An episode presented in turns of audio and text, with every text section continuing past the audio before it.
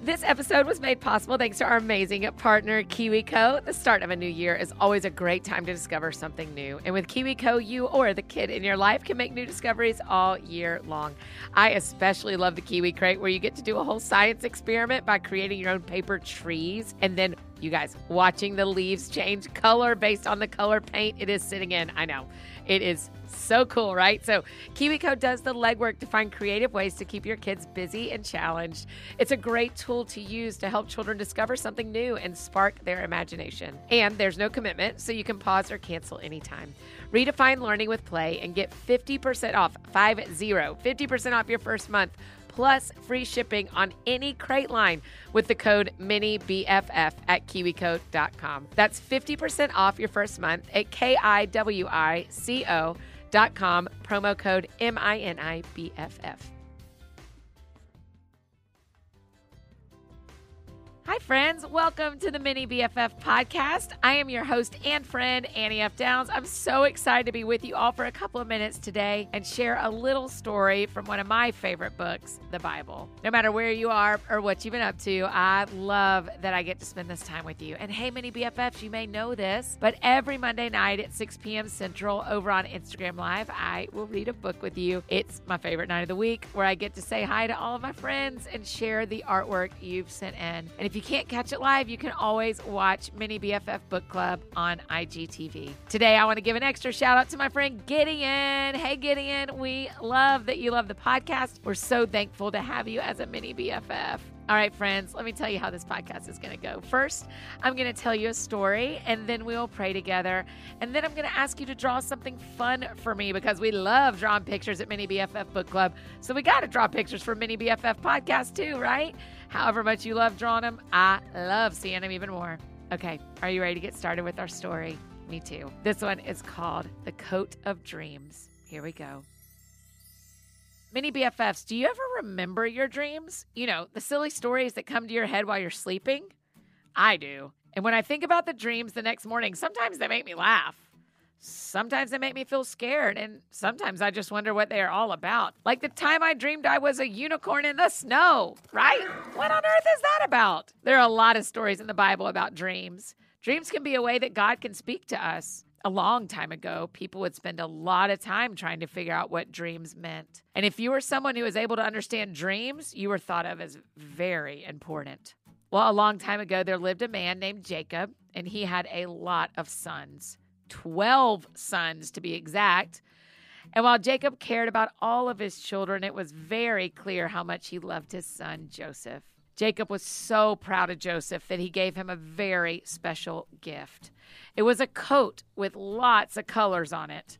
Now, I know many BFFs, when you're thinking about a very special gift, a coat might not be the first thing you pick. Even though I love a very cozy coat to wear in the winter, it's not something I would choose first when trying to buy someone something special. But back when Joseph was alive, they didn't have things like Target or Amazon Prime where you could get a new thing to wear quickly. Getting any sort of new clothing was a big deal, and it took a long time. And having one that was made with lots of colors was an even bigger deal. When Joseph's brothers saw his new coat, they were not happy. In fact, they were downright filled with jealousy. And then Joseph had a dream. This dream showed Joseph in charge of all of his brothers.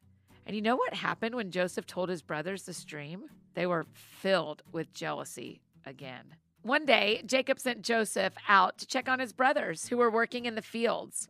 His brothers saw him coming and decided they were fed up with Joseph being the favorite. Let's just say Joseph's brothers were not very nice at all. They did a lot of mean things because they were jealous of the attention Joseph got from his father Jacob. But the worst was that they sold Joseph as a slave to a group of people heading to Egypt. Then they took his coat of many colors back to their father and told him that Joseph was gone.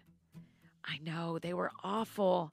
Their hearts were filled with so much jealousy that they did an unbelievable thing to their brother. It makes my heart so sad. Joseph did go to Egypt and, through a series of even more difficult events, found himself in jail with two other prisoners who worked for the Pharaoh. That's like a king. Those two prisoners had some crazy dreams, and Joseph asked to interpret them, and it turned out that Joseph was right about both of the dreams.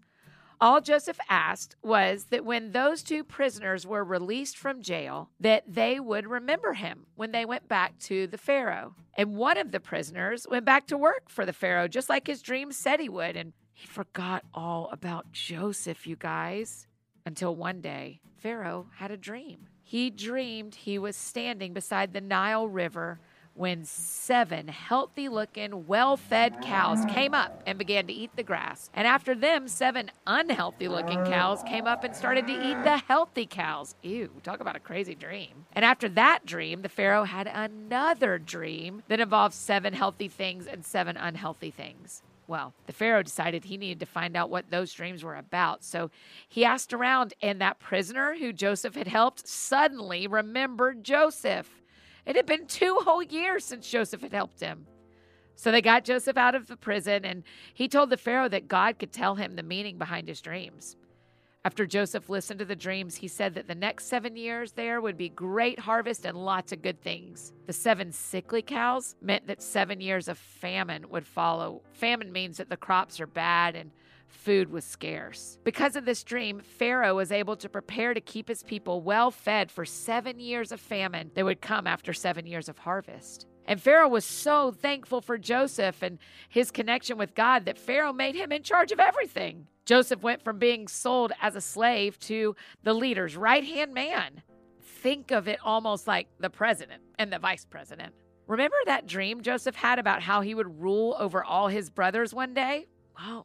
He was right, because now that he was in charge of Egypt, that meant he was in charge of them too. All of this came from Joseph getting a colorful coat and making his brothers so jealous that they sent him off to Egypt. Something that's mentioned over and over again in the Bible throughout this story is that God was with Joseph. And Joseph always felt protected, even though he was put in some unfair situations. Joseph also kept his relationship with God no matter what happened. Mini BFFs, did you know that God is always with you too?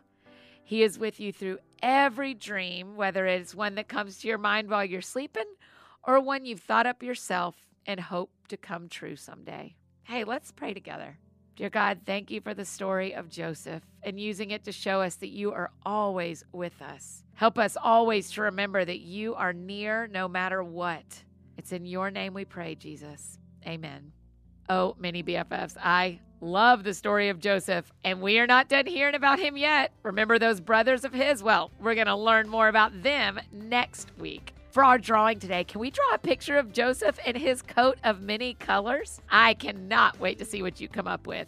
So draw a picture and then grab a grown-up and either tag Mini BFF Book Club on Instagram or mail it to P.O. Box 121826, Nashville, Tennessee 37212. Mini BFFs, thank you so much for spending time with me today. I'm always so happy to have you here with us. Remember, be kind to your grown-ups, your teachers, and your friends. And I'll see you here next time. And hey, grown-ups, if you want to talk more about today's story, we read from Genesis chapter 37 and 39 through 41. Bye, Mini BFFs. Love you, mean it.